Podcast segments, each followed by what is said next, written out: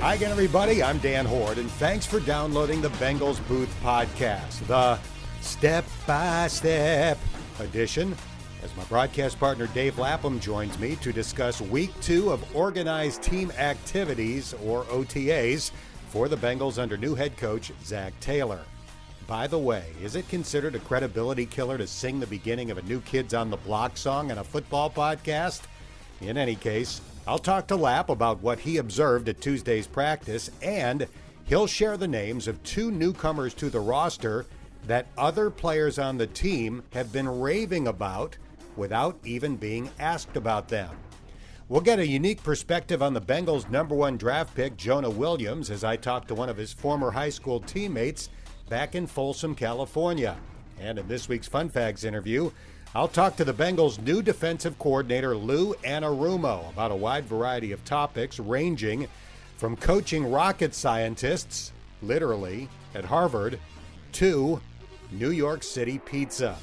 All of that is straight ahead, but first, here's a quick reminder that you can have the latest edition of this podcast delivered right to your phone, tablet, or computer by subscribing on iTunes, Stitcher, Google Play, Spotify, or Podbean. It's the greatest invention since the Access Strength. The Access Strength is fitness equipment designed by a University of Cincinnati grad named Ryan Eder that caters to people of all abilities, including people with disabilities. Ryan began working on it many years ago when he noticed a man in a wheelchair struggling to exercise. It's a remarkable story, and if you're interested in learning more, you can check it out at includehealth.com. Now let's get to football as I bring in my broadcast partner, Dave Lapham. Lap, let's start with the progression from week one of OTAs to week two of OTAs. What did they do a little bit differently today that they hadn't been doing last Monday? Well, a little bit of situational stuff uh, today. Monday was no situational football whatsoever. Today was a lot of red zone stuff. And I, I, think it's you know it's it's a it's a progression, and it's a step by step progression. And I, I think overall there is improvement, but they're not there yet. But again, when you when you look over on the on the uh, rehab field, you got Pro Bowlers galore. AJ Green, the perennial one. Tyler Eifert, a Pro Bowler. Joe Mixon, AFC rushing leader, Pro Bowl candidate. I mean that that's three serious components to your offense. Probably your three biggest components to your offense potentially. Um, so you know, they, they're, they are down a few weapons. And honestly, I, I think it's unfortunate because getting those reps is big. This is a new offense, and there there is a process to a step by step process to it. And I thought overall it was better than it was last Monday. I'm not saying red zone doesn't need a lot of improvement. I don't know how much red zone they've done. We only see one practice a week, but red zone when we were good in '81 and the '88 team, I was part of red zone practices and watched red zone practices where you know, 80, 85% of the time, there were completions. I mean, the ball wasn't on the ground. Whereas, you know, today it was more toward 50% of the time, and there was turnover. You don't want turnovers in the red zone. That, that happened. Those are the kind of things you need to avoid. Um, so th- there are it's miles to go before they rest. But I'm telling you, Dan, standing behind them, you know, I look at Gary Kubiak's offense that he ran with the Houston Texans and in Denver that was inside outside zone and then they ran play action off of that, and they got big chunk plays off that play action. It was it was remarkable. You'd watch the end zone uh, footage, and right at the mesh point, you'd stop it and say run or pass, and you're guessing. Hmm. And it's a 50-50 proposition. You know, sometimes it'd be a run, sometimes you pull it out of there and it'd be a pass. Well, think of what the defensive linemen are thinking. Do I need to? Oh man, what is this? I, not, the worst thing that you can get a def- best thing an offense can make a defense do, and the worst thing a defense wants to have to do is guess. And if you have defensive linemen like, man, I can't blow up the field like I want to because they, they may be running the ball here. It's the exact same look. You get a little hesitation, and then they have to restart. By the time they restart, it's too late. The ball's out in the National Football League. Linebackers looking, is it a run? Is it a pass? If it's a run, I better get my first step downhill. Oh, oh man, it's a pass. If it's a pass, I better get my first step in a drop step. Oh my, I'm heading downhill because I'm thinking it's a run. I mean, they got you in a, between a rock or hard place. And you know, pass rush, linebacker play, safeties. It's tough. And if they when they get it down, they, they don't have it down yet. When they get it down, it's going to be very interesting to watch it from the end zone because the, the, play action passes are right off of those run plays. It's the exact same look. It's not like, you know, just a token play action pass just to do it. From a timing or rhythm standpoint. It is off of those, and the linemen are pulling, and all the actions going on. It, it's a it's a identical snapshot photo up until the mesh point of the football. So it, they they are going to get a lot of chunk plays out of this uh, this offensive football team, and uh, and and really. A, big, a big reason for success in, in those play actions are prestidigitation by the quarterback, having that good play action stuff. Sam Wyche was the best at it. His hands were huge. He'd hide the football. And he was a magician. And he was a magician, no question. And he was a magician with that football. But all the guys he coached, Joe Montana, Kenny Anderson, I mean, these guys were really good with play action passing. And it, that, that's the biggest part of it is the quarterback hard faking it, Boomer Esiason. You coach Boomer Esiason. Hard fake with the play action, hide the football. That's a big key to the success. So Andy Dalton had some good ones out there, and, and he's got to keep continue to work on that because that's going to be his best friend.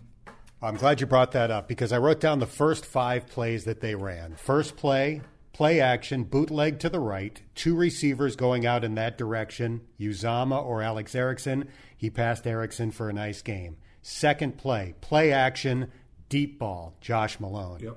Was incomplete, but that was the play. Third play, play action, roll to the right, screen back to the left. Fourth play, play action to the right, deep shot down the left sideline for John Ross.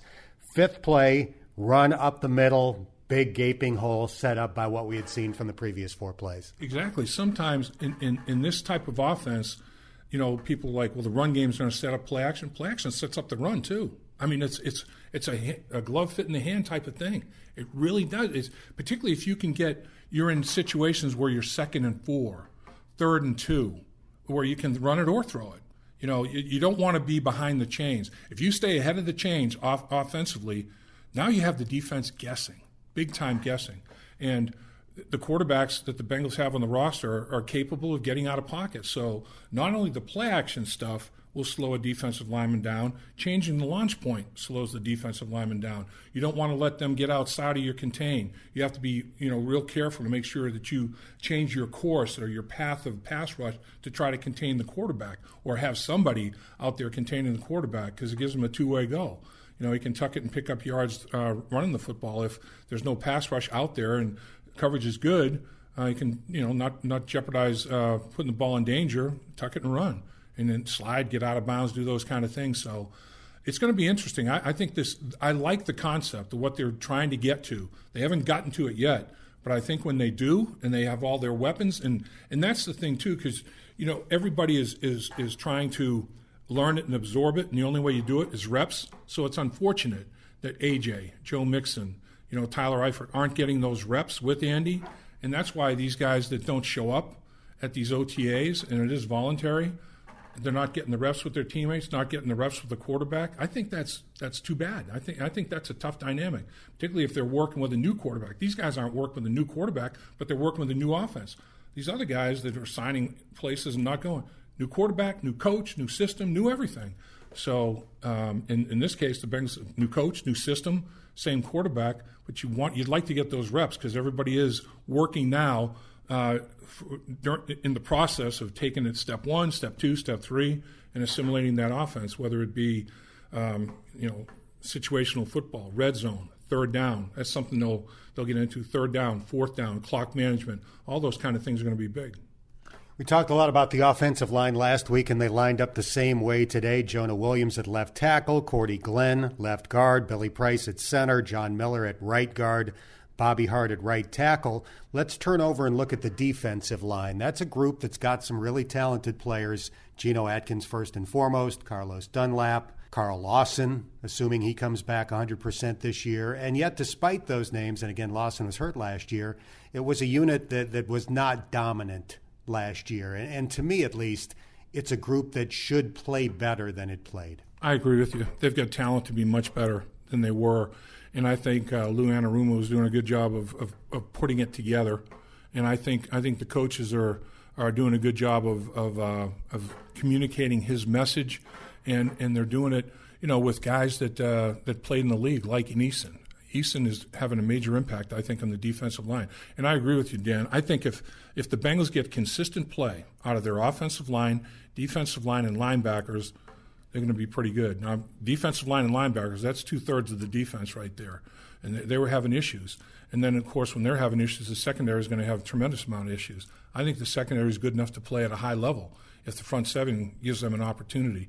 And I think that um, they're doing a pretty good job of handling this offense right now as they're going through the learning curve and coverage. And uh, they're hustling, they're run to the football. Um, I, I, there's very few in my to my eye. There's you know there's always going to be assignment mistakes, but it's not a plague of assignment mistakes. So you know that the guys are into it. Um, they've bought in. They're in the right spirit, in the right frame of mind. They're learning it. So I, am encouraged by it. And the thing that uh, you can always tell Dan about players, you mentioned you know a, a couple of the offensive linemen, Cordy Glenn and John Miller at the guard position, unsolicited. Defensive players have said, Cordy Glenn, man, so big He's, he's going to be a tough, a tough matchup at guard. John Miller, powerful, strong dude.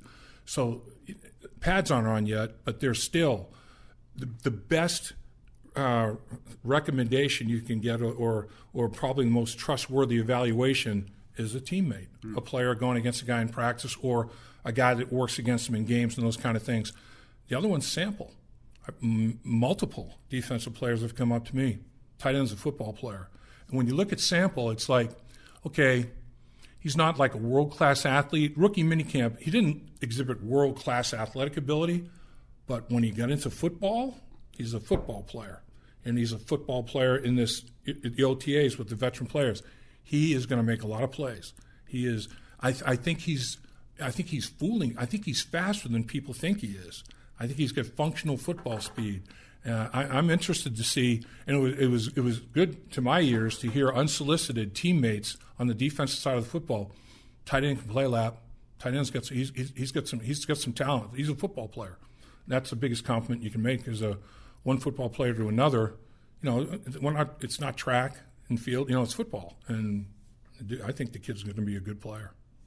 I was not able to attend the rookie mini camp. It sounded like the quarterback they drafted in the fourth round, Ryan Finley, struggled somewhat uh, that weekend. Last Monday, so so. Early today, he threw a bad interception where he overthrew his target and went right into the hands of Demetrius Cox. Then they got to those red zone drills, and he started to look better. Yeah, and I think I think with him, um, usually, I mean, the biggest adjustment for any at any position is the quarterback position, because I mean it's it's like it's rush hour, you know, out there. Sometimes you, you, think you might see things. I mean, they were doing some zone blitz stuff today defensively. Early in practice, I saw Sam Hubbard dropping off, you know, into coverage instead of uh, pass rusher, and he's athletic enough, as we know. He played safety in high school, played linebacker in, in college before he moved to defensive lineman. So he's athletic enough to do those kind of things. And you know, you see it some in college, but you just don't see it as much as as big a variation of scheme as you might see in the NFL with the talented with the talent level of player that you see in the NFL. Uh, you'll hear rookie players say it all the time. You know, I might have played against three guys last year that are as good as these guys at this level, and you this is every day. This is every day at practice, every game. You know, you're going to be tested, uh, both mentally and physically. And Ryan Finley's in that boat for sure. As I mentioned earlier, one of their first plays of the day was a deep ball down the left sideline for John Ross. He caught at least one touchdown pass in the red zone drills. They gave it to him on a reverse. Do you see his confidence growing? Can you tell that from watching him in OTAs? I, I do see it uh, growing, um, and Andy is uh, is, is, definitely.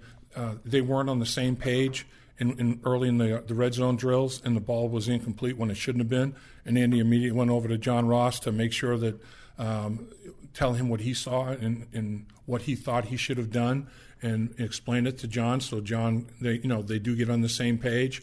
Um, yeah, I think I think they're going to try to uh, incorporate John Ross's skill set into this offense. I mean, he's he's just what the doctor ordered in terms of if you you know put into a computer some uh, some talents, some physical abilities that you'd like to have at the receiver position in this type of scheme. John Ross fits that bill. I mean, when that guy goes in motion for a jet sweep, you have to honor it. If you give him the football and you're you're lagging behind, you know you're you're guessing he can he can scorch you, um, and, and you can you can run routes off of that uh, jet sweep, fake jet sweep action as well. And I mean he, he's definitely got got talent, but I think he's still thinking too much. Uh, Tyler Boyd has said that. Tyler Boyd went on record saying that you know John Ross is still uh, in, instead of you know, fluidly reacting to coverages. He's thinking a little bit too much. That negates that 4.22 speed. You know, when you're thinking, when you're unsure, an athlete that's not confident affects the functional football speed. And I think he's still fighting through that phase of it. Um, but but he, I think they're looking to him to make a lot of big plays for this football team this season. It's late May. This is week two of the OTAs. They have three weeks of these OTAs, a total of 10 practices. What were you doing in late May in your playing career? Yeah, we only had one um, one mandatory you know camp. It was right after draft. Uh, r- rookies and veterans would get together. The rookies would have like an orientation day, and then get together with the uh, with the veterans for a mini camp. And really, I mean, my entire career, I had an off-season job. You know, it was uh, you know my first three years salary 26,000, 29,000, 33,000. It wasn't you know a gold mine, and but but and I wanted to do something. And you know, I was married and uh, already had kids, so you know I wanted to do something for, to prepare myself for life after football, not knowing when that life was going to start, when was going to end, and when was going to start. So every off season, I had a job to at least eliminate vocations or see if I was, you know, choosing the right path, maybe to make sure that when I was done playing football, that I'd be in the right arena. So uh, had off-season jobs, and then would, you know, make sure that at lunchtime I was doing my workouts. If I took a two-hour lunch uh, or an hour and a half or something to make up uh, to uh, have a strong workout down at Spinney Field, I'd either come in early or stay late. You know, just on the off-season job. So worked, did, did a bunch of different things. Uh, worked in public relations at a savings and loan. Worked with Bob Johnson and Imperial Adhesives when when he bought that, uh, selling that. Uh, you know, substitute taught one year. Did a whole bunch of different things and eliminated some vocations pretty quickly. what was the worst off-season gig in your playing days? I'd have to say substitute teaching because you know it's like when when the when the teacher's out, let's take advantage of the situation, you know. Even with you, it's like you're a babysitter, you know. Yeah, but I and, and, I would try to lay the law down a little bit, and I mean, uh, the other teachers are like, "Oh no, yeah, it's great, you're doing a great job," but I always felt like, you know, I, would try to follow along with the teacher's lesson plan. You know, I didn't want the kids to fall behind. Sure. If I had the same class for three days, and um, you know. Sometimes successfully, sometimes not. But uh, my respect level for the teaching profession dramatically increased. I, I, didn't really have behavioral problems or anything in the class. I think probably because they, you know, I don't want to mess around with this uh, with this guy potentially. But I, I did have one instance. Oh, excuse me, one instance of that though, at a vocational school, um, and. Uh, this, the, the, the principal, I go into the school and he goes, You've got the pit. I said, Oh, I know what the pit is. It's where when kids get kicked out of class, they had to go sign in at the pit and find something to do. I'm like, that's what you want me to do all day? I can make a better contribution than that. No, no, you're perfect for the pit. And so two periods go by. I'm just sitting there reading books. You know, I'm stealing money. Third period, this kid shows up, big kid, and um, I slide a piece of paper over. I said, put your name, class you get kicked out of in reason, and sit down and open a book and find something to do. F you, drops it on Ooh. me. So I'm like, ah, maybe you didn't hear me. So I get up from my seat and slide the thing over again and I am walking around the uh, the table, and the last thing the principal said to me is, "Don't touch any of the kids." I'm not going to touch any of these kids. You know, there's no way. I wouldn't. What, do you think I'm stupid? Kid swings at me, and I step back and I drill him, drop him. I hit him right in the chest with a, with my fist goes up under his chest and his solar plexus. I hear all the air come out of him. He goes down to his knees. he's like, gets up and sits down and signs in, reads. I didn't hear a thing, not a peep out of him. So then, you know, I, at the end of the day, there were two or three other kids signing. At the end of the day, the, the principal was like, "Any problems?" Yeah, that first name right there. He goes, "What happened?" I said, "Well, I'm going to be honest with you. I had to drop him." He goes, "Drop him? What do you mean drop him?" That's why he took a swing at me, and I responded, you know, self defense. And he goes, "Really?" He goes, "That's your story." I said, "Yeah, that is my story. It's the truth." So, but I never, uh, the principal never heard anything from him. I never did. I went home, and of course, Lynn wasn't happy. you did what? He's going to own us. but I think I think it was the first time he was ever really maybe disciplined in yeah. his life. I don't know. You did him a favor. Yeah, but he sat down, hushed up, and I never heard a peep out of him the rest of the time. But the whole time I'm thinking, oh man, do I say something to this kid or just let it ride? I decided to just let it ride. Wise decision. Yeah, oh, yeah, for sure. I don't know about you, but I never had a substitute teacher that resembled Dave Lapham. We've learned quite a bit about Jonah Williams since the Bengals selected him with the 11th overall pick in this year's draft. But on this episode of the pod, you're about to get a unique perspective on the 21 year old offensive lineman. One of his teammates at Folsom High School in Northern California is now the starting tight end for the University of Cincinnati Bearcats, Josiah DeGuara.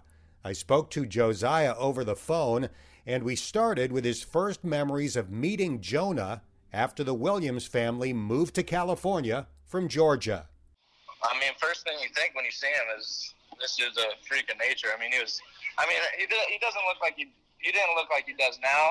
I mean, he was still he still had to be developed, but he was, you know, six five, six six, just a massive, massive dude for only being 16 years old at that time. And I've read some stories in your hometown paper about him at practice. You know, just destroying guys stuff yeah. like that. Uh, what do you remember? Whoever lined up against him, they weren't they weren't very happy at that point. He was, I mean, you could tell by his senior high school tape that he just demolished anybody that was in his way, um, and that's obviously continued until now. So he's just he's just a beast in every sense of the word. Describe him as a person. Super humble guy. I mean, you wouldn't even know who like who he is or what he does. Besides the fact that he's just huge, you know, you would you would never know that um, he's a three, you know, two-time All-American. You would never know any of that. I mean, from the time he stepped on into Folsom, I mean, he was just there to work. Um, he put his head down and grind. You know, he's quiet guy at first, but when you get to know him, um, super funny, awesome dude. Um, but yeah, I mean, first first one in, last one out kind of guy, last one out of the building type of dude. Um, just put his head down and grinded, and always stayed humble. You guys were on one of the great high school teams in California history. How important was he to the success? Oh, huge. I mean, we had a pretty dominant team um, before before he got there, and then when he got there, he just took our, our whole offense and defense, for that matter, to the next level. Whenever he got in, he just dominated the game. What's your best Jonah Williams story that you can share?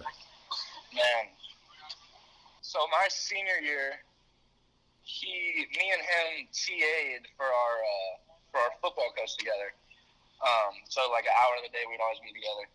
And this is when he was trying to like put on muscle and um, gain a lot of weight because he was still, um, you know, a little bit smaller than he wanted. And every day, I just remember he had this huge bag of food. Um, it was like a freezer bag, you know, it was a huge freezer bag of food, just full with sandwiches, protein bars, um, pretty much anything you can imagine. Um, and out of every story of Jonah, I think that's one that I distinctively remember. Just him bringing that bag of food to school every day and just eating it like it was nothing. um, he could, yeah, he could chow down. My thanks to UC tight end Josiah DeGuara, who had 38 catches last year, including five for touchdowns, and should be one of the top tight ends in the American Athletic Conference this season. Now, time for this week's Fun Facts interview as we get to know one of the newcomers on the Bengals coaching staff. Time for some fun facts with the Bengals defensive coordinator Lou Anarumo from Staten Island, New York, one of the five boroughs of New York City. Tell us a little bit about growing up on Staten Island, just a short ferry ride from the Big Apple.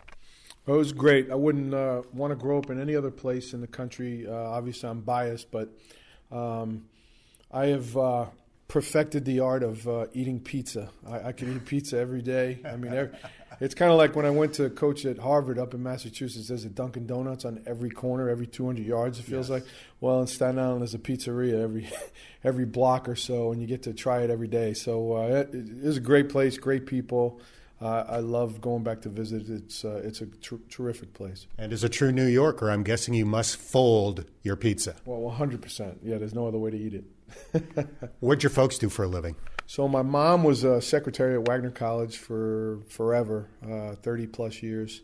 Uh, my dad was a, um, a, a, elementary school principal hmm. uh, in New York City public school system for, for a long, long time. So he coached um, uh, JV basketball when I was young. So I got kind of the coaching, uh, I guess, uh, bug back then. But but yeah, so high school coach and and administrator.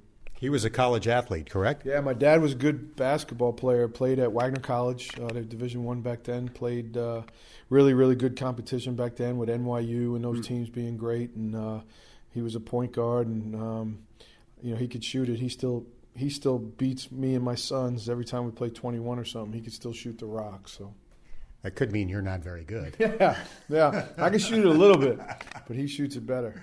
We're doing fun facts with Lou Anarumo. So you mentioned that your mom worked at Wagner, your dad played sports at Wagner, and you went to Wagner. Describe your college football experience.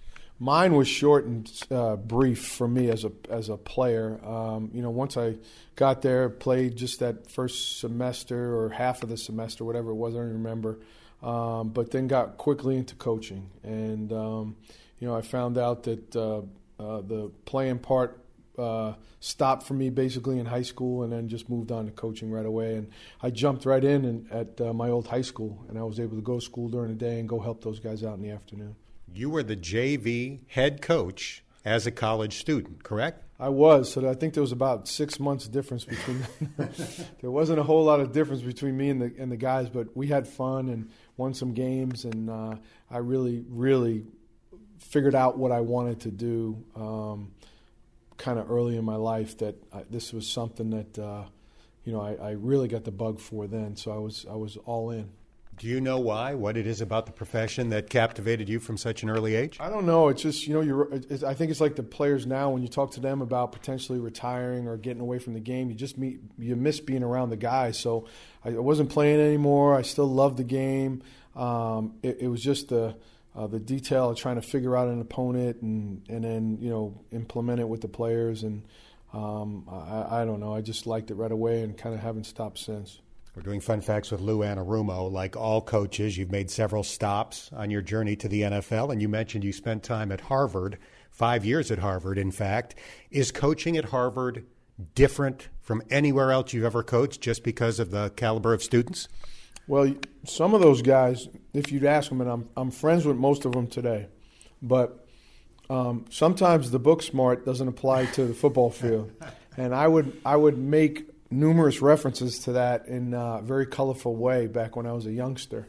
And uh, uh, but no, they're great guys, you know, and, and some of them are doing, uh, you know, as you can imagine, uh, doing so well these days. But uh, you know, I would say all the time in the meeting room, I was like, "Hey, this isn't rocket science." And like one of the one of the guys raised his hand and said, "Yeah, coach, I am in rocket science, and it's not." I was like, "Okay, well then do it right." you know, so it's it's funny, but no, it was great, great experience. Would we recognize the name of anybody you coached who's become a CEO or a politician well, or anything like that? I, I there's probably not that in that realm, but there's there's been a handful of pro football players. Matt Birk, the center for the Ravens, all those years, and. Uh, you know, Isaiah Kacyvenski played tight end. Uh, obviously, uh, Fitz, uh, I just missed him. Mm-hmm. Um, but there's been a few players, and then the the guys that are CEOs and that. N- nobody off the top of my head that, uh, but they're out there. I just don't know which ones they're running right now. Eventually, I'm sure we'll recognize yeah. some of the guys you coached.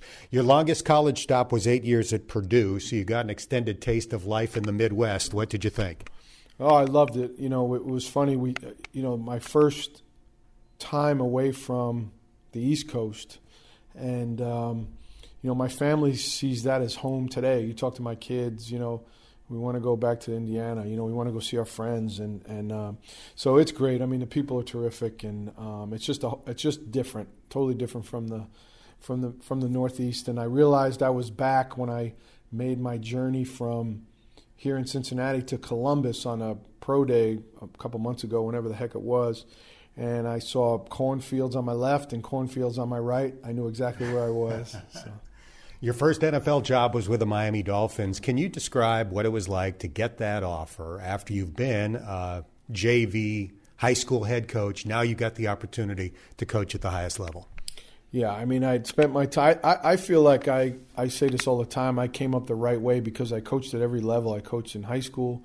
I coached at Division three. I coached one AA, and I coached uh, major college football, and then to the NFL. So you kind of learn you learn more what not to do than than what to do, and through your experiences of, uh, hey, I've already seen this work or that not work, and and um, uh, to me, I would take no other path than the one I did because.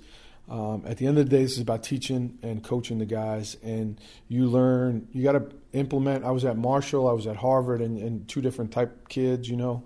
Uh, I was at, uh, like I said, as you mentioned, Purdue. Um, and you just learn how to uh, teach. Everybody's different, and you, you find what, what reaches each individual player. We're visiting with Lou Anarumo. On the Dolphins staff, you got to know Zac Taylor. What were your initial impressions of him? Great. You know, Zac and I would get together all the time, you know, just about, hey, what's this offense trying to run here? And I would go down to his office and uh, ask him about particular routes. He would do the same with me on defense and hey, hey what uh, what's the defense trying to accomplish here? And so we kind of hit it off right away and and um, been kind of friends ever since. You were with the Dolphins when the team was featured on Hard Knocks. Did you have a Hard Knocks moment? I think I did. Um, it wasn't too bad. Those guys are great. The NFL film guys are tremendous. You don't even know they're there half the time, but there are cameras and microphones everywhere, so you got to be conscious. Um, but you know, I didn't have anything too bad. No, let me let me rephrase that. I really didn't. I really didn't have to rethinking it. No. You spent last year coaching with the New York Giants. Was it surreal to go to work every day, so close to where you grew up? And I was a Giant fan growing up, so it was uh, the first time I got there, and you know, uh, went to visit and, and walk by the trophies and and LT's jersey and Phil, all those guys. When I was a kid, that was you know, that was my team. And uh, so, yeah, it was great. And then on Saturdays, a lot of the alumni would come by, and I'd be, I know him, I know him, I know him. And um, it, it's just such a great, great organization and great place, um, you know, and um, it was it was unbelievable to be there. Right, a few random things to wrap this up. Your happiest moment as a sports fan was? Anytime the Yankees beat the Red Sox. Um, Geoff Hobson will love that. um, I would have to say I don't remember. The ending wasn't great, but this this time of the year was a spring of like uh, I don't remember late '80s or early '90s when the Rangers were in the Stanley Cup and the Knicks were in the NBA Finals, um, and it was when the OJ thing happened. Yeah. So whatever spring that was, whatever year that was, I don't remember off the top of my head. There was like three or four game sevens uh, throughout that run. So every night we would go home or after whenever the heck it was, we would get together with the guys and we were watching like the most meaningful games that you've you know when is that ever going to happen again? Two of your favorite teams are are going to game sevens and you're battling. It, w- it was unbelievable. Uh, I still remember vividly. I was leaving Kings Point where I was working. I was driving home on the Belt Parkway in traffic, of course. And Mike and the Mad Dog were on the radio, and the Knicks were down um, four to two. Oh, excuse me, uh, they couldn't have been four to two. I think they were down three two to the Pacers, and they were playing in Indy. And all of them said, "This is it." You know, th- th- there's no way the Knicks are going to pull it off. And uh, they came back and won both games and went on to the final. So it, it was just, uh, it was unbelievable. I loved it. Your all-time favorite athlete in any sport is? I would probably say Derek Jeter, just because of who he is and what he's done in his career and, and um, unscathed through the media for 20 years, and I, it's it's almost impossible what he accomplished in all of his achievements and both on and off the field. He also dated nothing but tens, which is I consider his greatest achievement. La- la- last fun fact. last fun fact for Lou Anarumo. Of all the tourist attractions in New York City, which one is your favorite? I think, unfortunately, I think the one that everybody needs to go see is the uh, 9 11 memorial. I lost a few friends and buddies that were firefighters that mm-hmm. day. And um, not that it's my favorite, it's just a, it's, uh, I would say the pizza place is my favorite. But that's something that everybody, if they ever go to New York, they need to take the time and go do it because it really gives you an understanding of what happened and those poor people that died that day, uh, it kind of shakes you up, and, and you can, you know, you actually go through the museum, you can hear the terrorist voice on the, they have it uh, on the voice recorder saying, you know, blah, whatever they said, but uh, it, it gets you. So yeah, I would advise everybody to do that. The Bengals went as a team a few years ago before they played the Jets, which was really cool. It's very, to me, one of the most, like I said, it, it it'll bring you, you know, to realize how lucky we are. You've got a meeting. I appreciate your time. Look forward to uh, watching your defense play this year. Same here. Thanks very much. Appreciate it.